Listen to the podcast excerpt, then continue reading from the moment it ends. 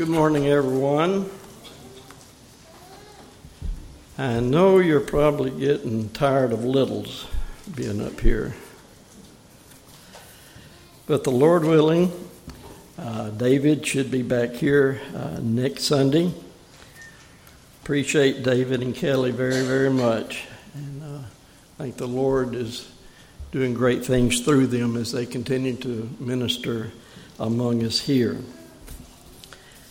Last Sunday, uh, I began a three part series based on Luke chapter 9, beginning with verse 23 and 24.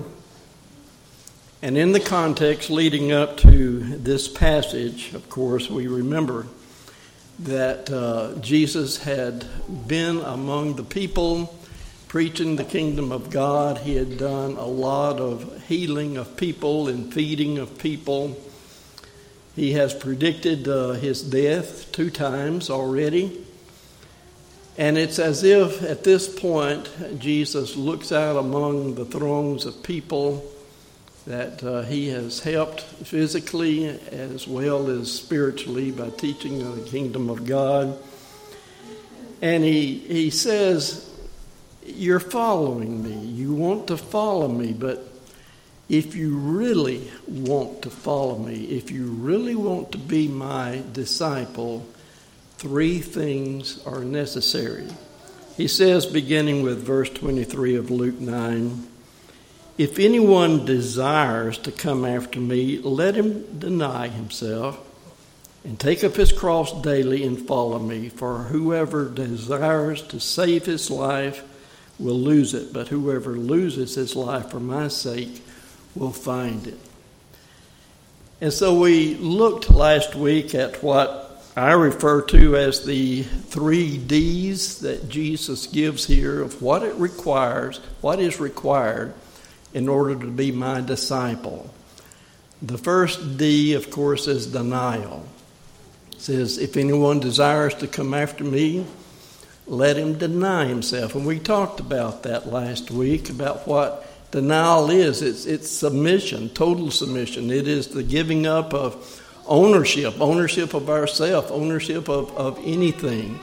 And we looked at the supreme example of Jesus Christ in what submission is, what denying self really is. He left heaven, He came to earth, He bore our sins all the way to the cross. And He is forever the Son through eternity.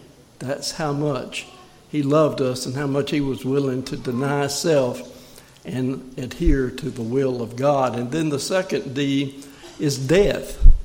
And that is death on the cross. That is what secured our salvation, the blood that was shed on the cross.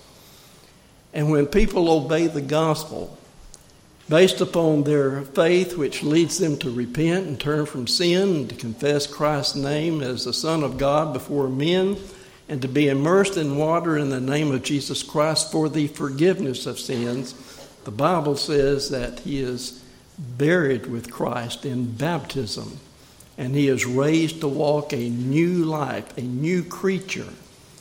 And so daily we are to take up our cross. It's a cross of death, a cross of self denial, and dying to sin so that we might be alive unto God. And so this morning I'd like to cover the last of the three D's, and that is direction. Jesus said in the passage, If any desire to come after me, let him deny himself and take up his cross daily and follow me. And follow me. And so the third requirement, if one is to be a disciple of Jesus Christ, a Christian, is direction. We must follow Christ.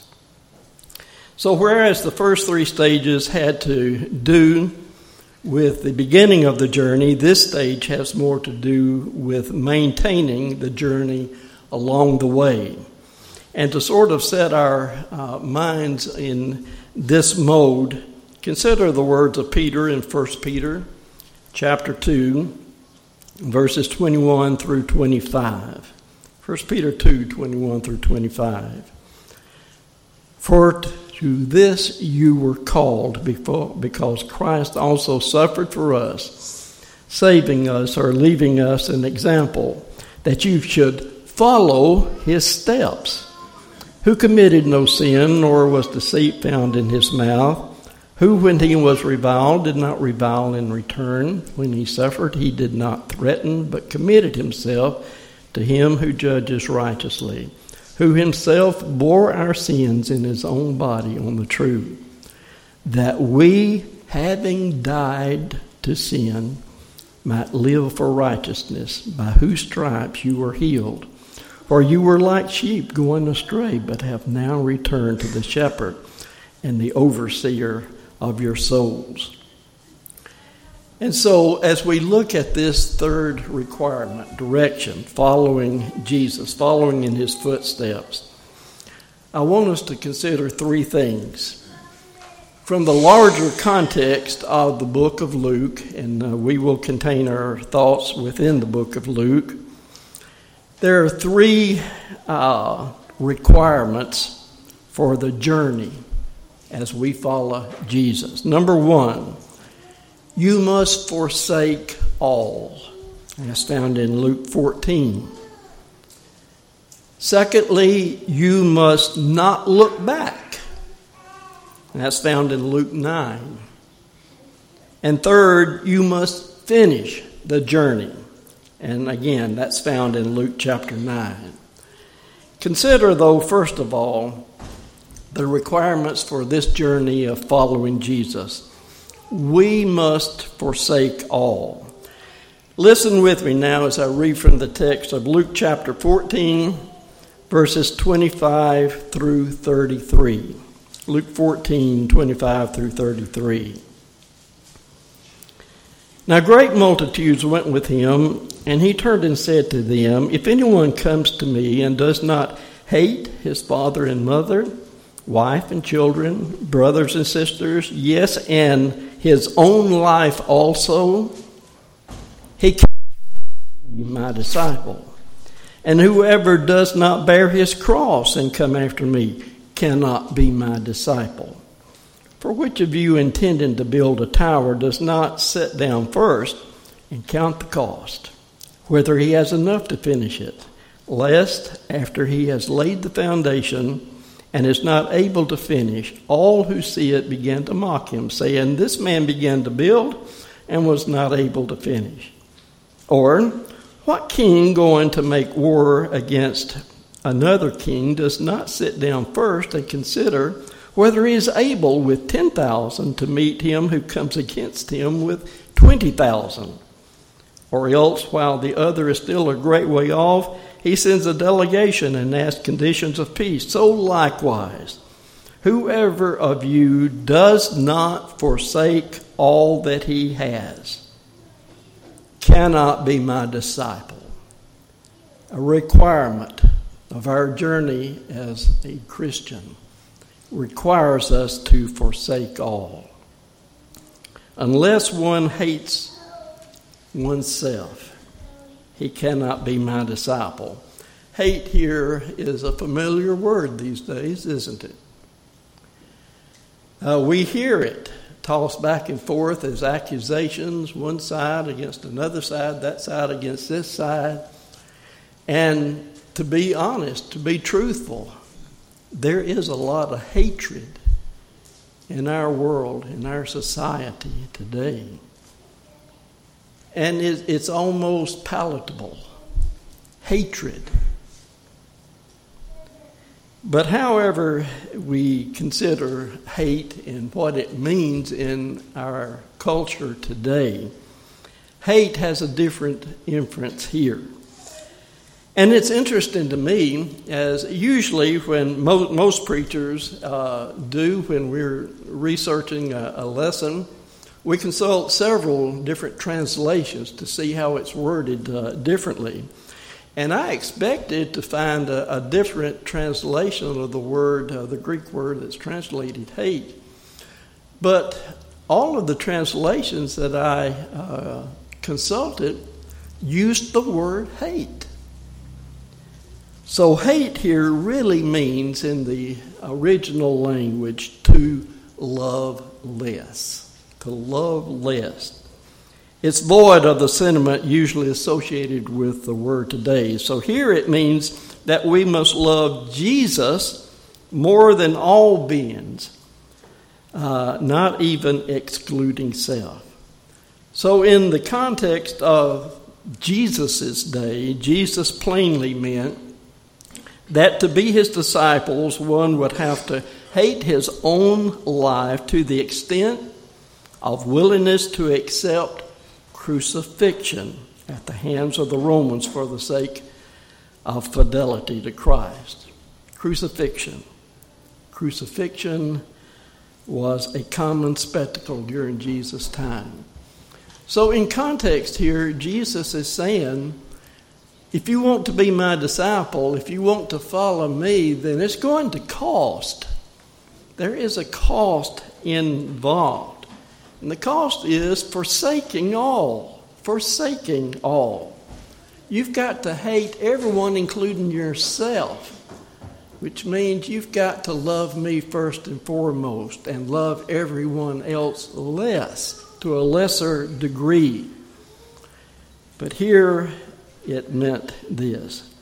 And he gives two parables to enforce the idea that it's folly, really, to contemplate such a, a, serious business as becoming a disciple of Christ without counting the cost. Counting the cost. One parable is about building in the scripture that we just read, counting the cost before beginning. I remember when Kay and I, back in the 70s, were working with the church in Sierra Leone, West Africa, that it was a common sight throughout the country to see buildings uh, in various stages of completion. But just left, you would see a, a building that maybe might have the walls up, but it would be overgrown with moss because the, the owner ran out of money. So he built with what he had and then he didn't have enough to finish it, and so it was just left. Maybe sometimes years later they would come back and finish, and then maybe never finish it. So, in a sense, they didn't count the cost to finish the building before they started. The cost of being a follower to Jesus is to resolve to put Christ first in our life. And if this cost is too dear, if it's too expensive, if it's too expensive to accept this, forsaking all, loving less, he just simply says, You can't be my disciple. You cannot be my disciple. The other parable in the scripture that we just read is about fighting, counting the cost of becoming Christ's enemy. And that's something to consider. That if we don't forsake all, in essence, we are becoming an enemy to Christ. If you're not with me, you're against me. Have you ever thought about what it is to be considered an enemy? Christ's enemy? Me? If we don't forsake all that we have, it's exactly what we are. We are an enemy. But what is talking about here is counting the cost. And so here, the other parable is about fighting and counting the cost of becoming Christ's enemy. To follow Jesus will cost one the willingness to sever personal relationships if such distracts from following Jesus. To not follow Jesus will cost one the consequences of becoming his enemy. And these considerations must be contemplated at some level before becoming a Christian. Now, in the evangelism that uh, Kay and I are involved in, have been involved in through uh, the last several years, uh, we concentrate on just presenting the pure gospel to a person uh, at the moment that we're introduced to them, maybe on the doorstep of their, of their house. And we try to leave having uh, presented the gospel. But at some point early on, not before the gospel itself, but at some point early on, we also must consider and let people know what it's going to cost. We do that in everyday life, don't we? Before we go out and write a check for that automobile or for that boat or for whatever, uh, we check our bank account, don't we? We, we check our uh, income on a regular basis. Uh, can I afford this? Or will I have to give it up down the road? But it's also required in being a follower of Jesus, counting the cost. Well, Jesus sums up the cost of following him in verse 33 of this passage by saying that one who does not forsake all that he has cannot be my disciple. Consider that word forsake. Forsake simply means to bid farewell. It means to take leave. It means to send away. It means to denounce. And it can mean to abandon. So, in the light of this, who is truly a disciple of Jesus. And every soul that contemplates the terms of discipleship as outlined here must fall on his knees and say, Lord, I am a disciple. Please help me to be a disciple. So, as we continue on the journey, we must remember that we are but stewards. And that's important for us to remember. But we go on then to the second point. The second requirement for the journey. Not only are we to forsake all, but in the second place, we must not look back. And here we go to Luke chapter 9 and verses 57 through 62. Luke 9, verses 57 through 62. Now it happened as they journeyed on the road that someone said to him, Lord, I will follow you wherever you go. And Jesus said to him, Foxes have holes and birds of the air have nests, but the Son of Man has nowhere to lay his head. Then he said to another, Follow me.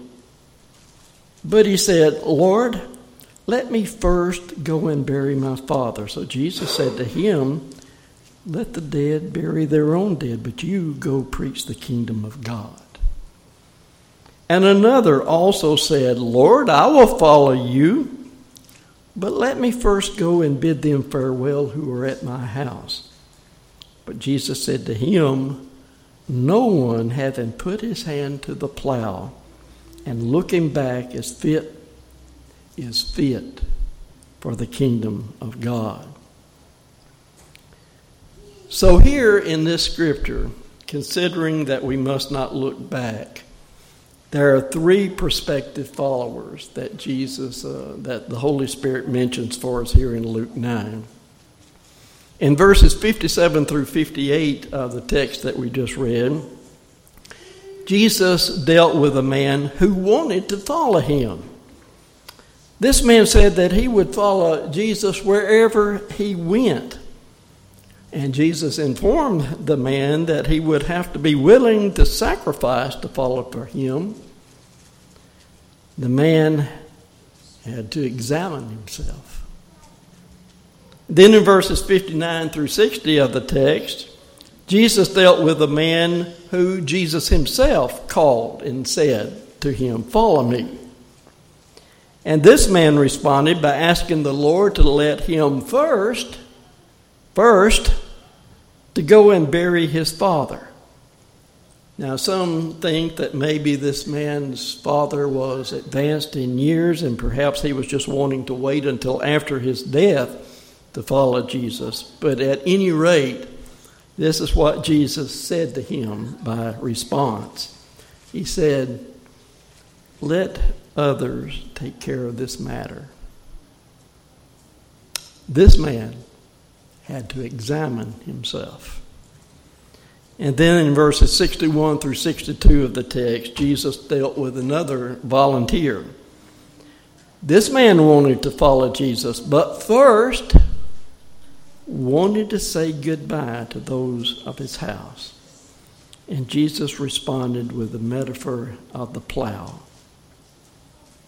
He who puts his hand to the plow and looking back is not fit for the kingdom of God.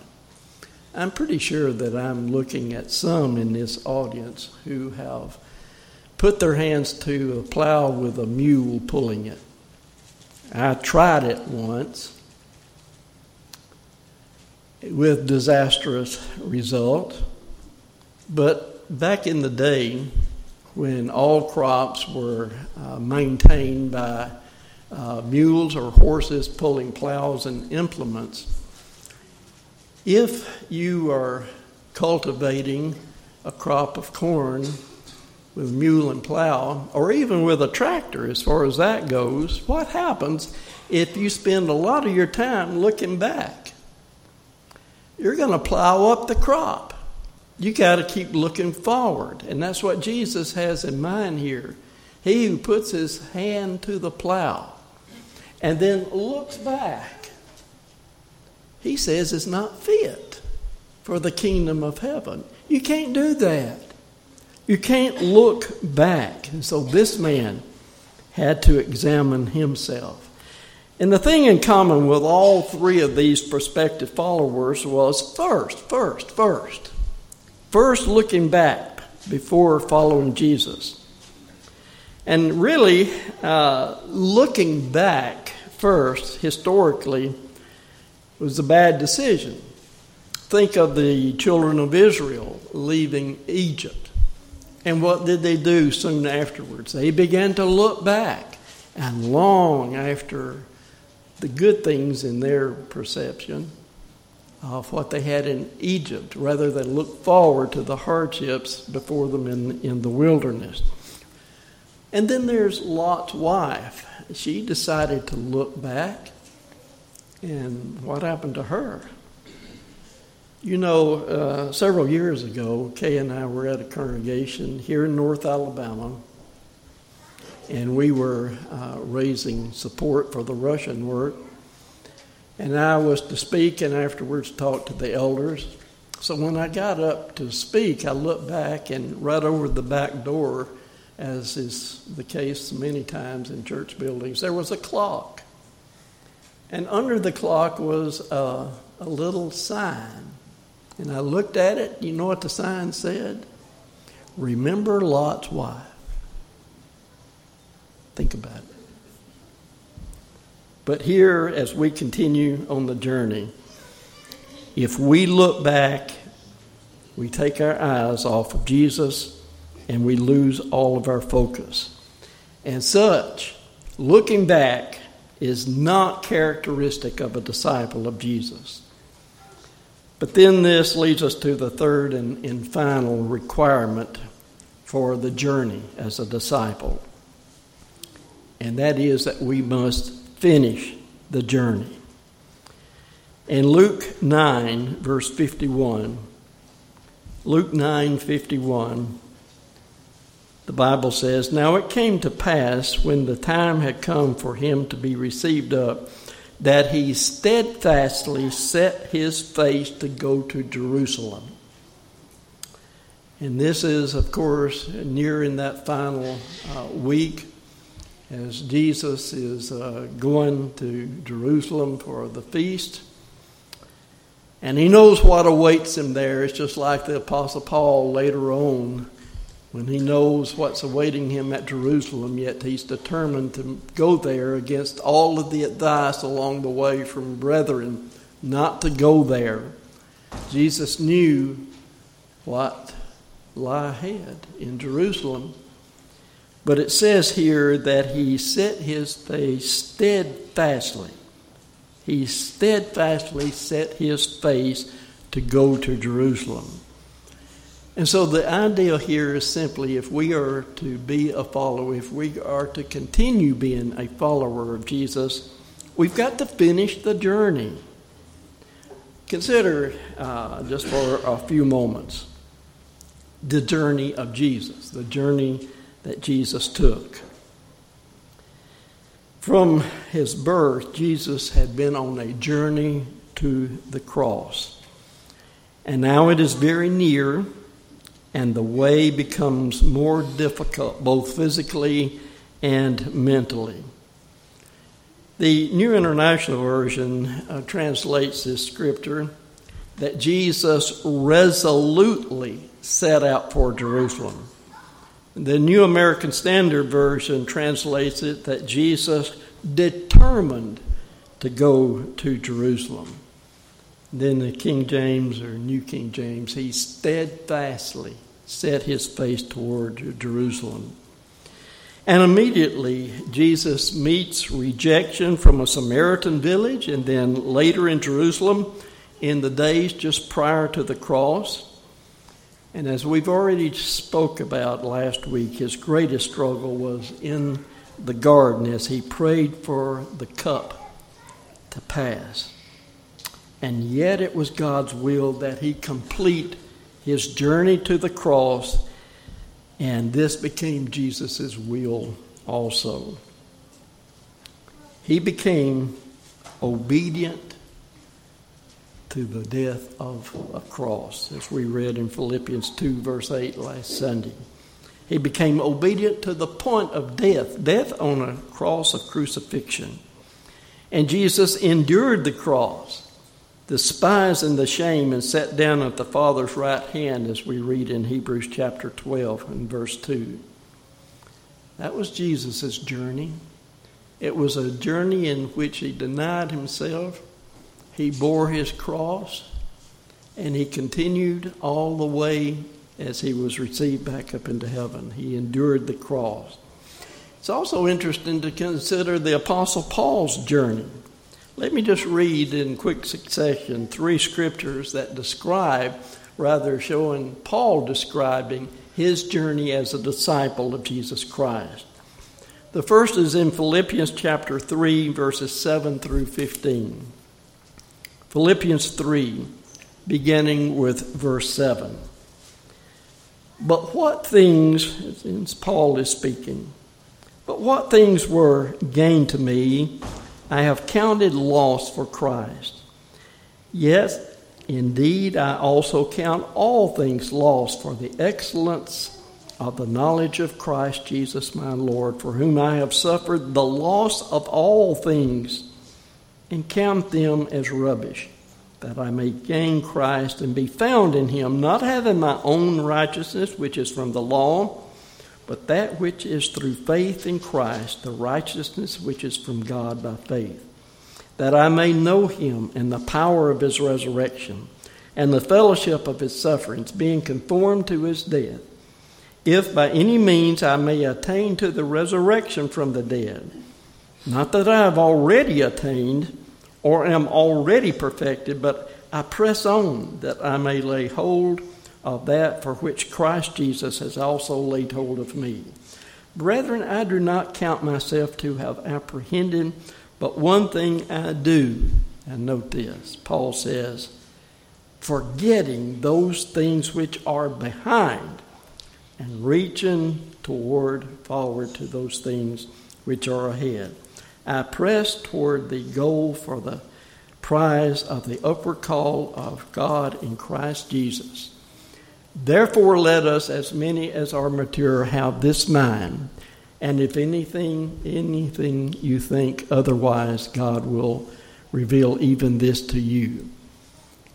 And then continue on with me to 2 Corinthians chapter 6. 2 Corinthians 6, verses 3 through 10.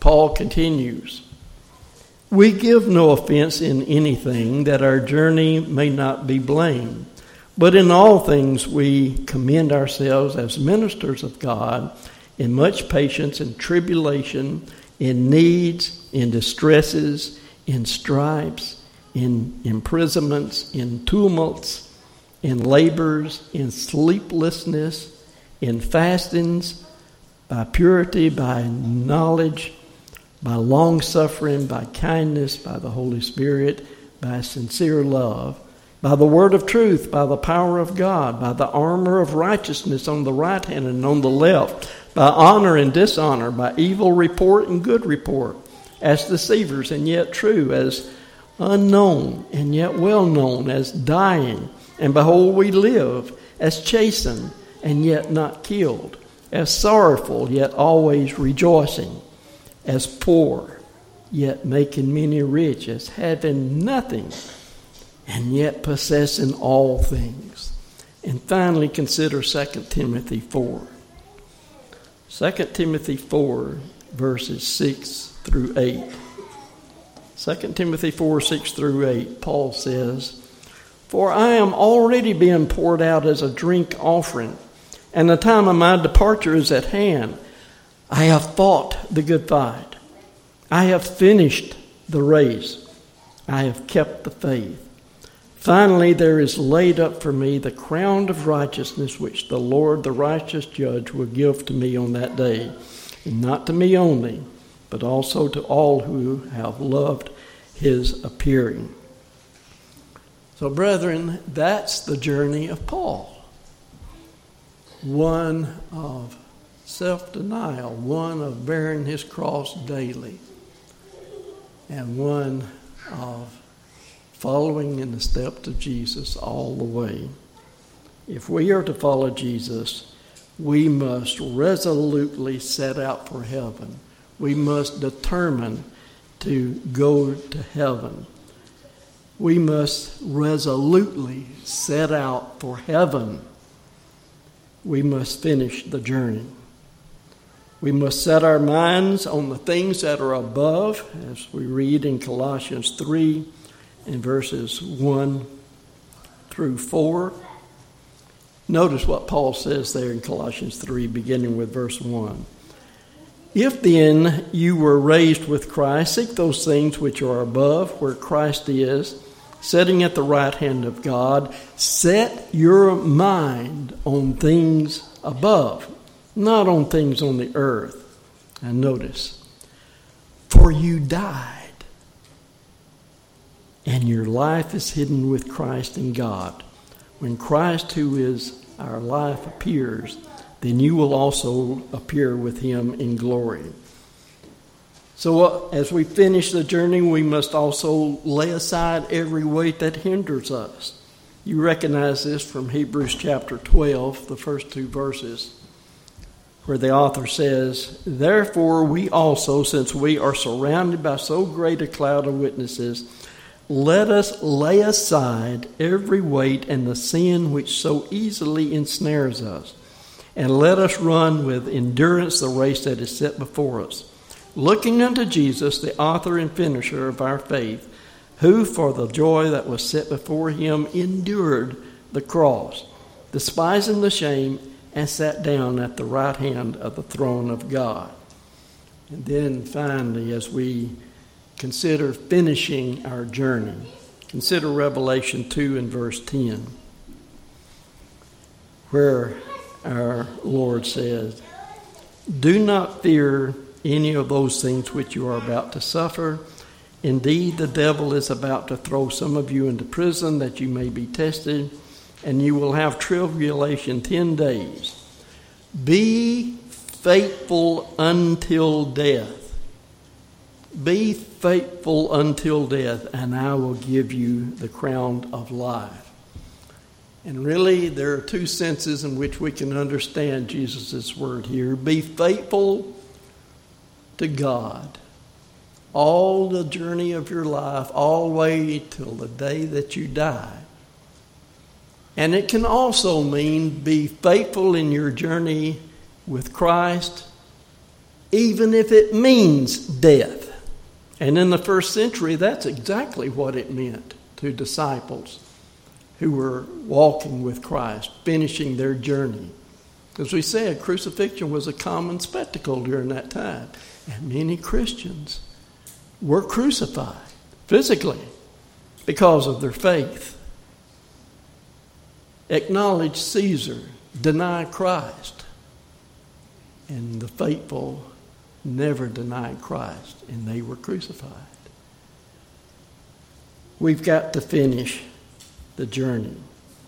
So when it comes to denying ourselves and bearing our crosses, we must put those things that are of spiritual importance first. Matthew 6:33, familiar to us, Jesus said, "But seek first seek first the kingdom of God and his righteousness, and all these things will be added unto you." So, brethren, what's really important in your life? What's really important in your life? You can tell what is really important by observing what you give your greatest attention to, where you give most of your effort, and where you give a majority of your interest. Do you need to be more serious about denying yourself and bearing your cross daily? The Lord will bless you for the sacrifices. The Lord will bless me for the sacrifice that we make on His behalf. And I'll close with the words in Luke 18 29 through 30. Luke 18 19 through 30. So he said to them, Assuredly, I say to you, there is no one who have left houses or parents or brothers or wife or children for the sake of the kingdom of God, who will not receive many times more in this present time and in the age to come eternal life. We've got to finish the journey. We started out on it by our faith and by our repentance, by our confessing Christ as the Son of God before others by being baptized into Jesus Christ, into his death for the forgiveness of sins, thus starting our journey, and we bear our cross daily. We are crucified with Christ, and we continue to die to sin day by day along the journey, and then not looking back, forsaking and finishing the journey.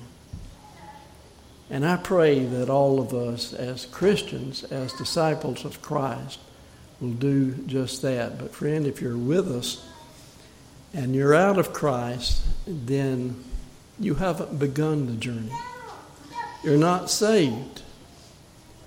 If you have faith in Jesus as the Son of God, and if you're willing to repent, to turn from your sins, if you're willing before others to admit and to confess that Jesus is the Son of God and to be baptized in water in the name of Jesus for the forgiveness of sins, you can arise as a new creature, having crucified the old man of sin, a new creature, a new man, arising to walk in newness of life. Don't you want that? Let's leave this building this morning, all of us ready to meet God if He should come or if we should leave this life. You're subject to the invitation. We ask you to respond now as we stand and sing.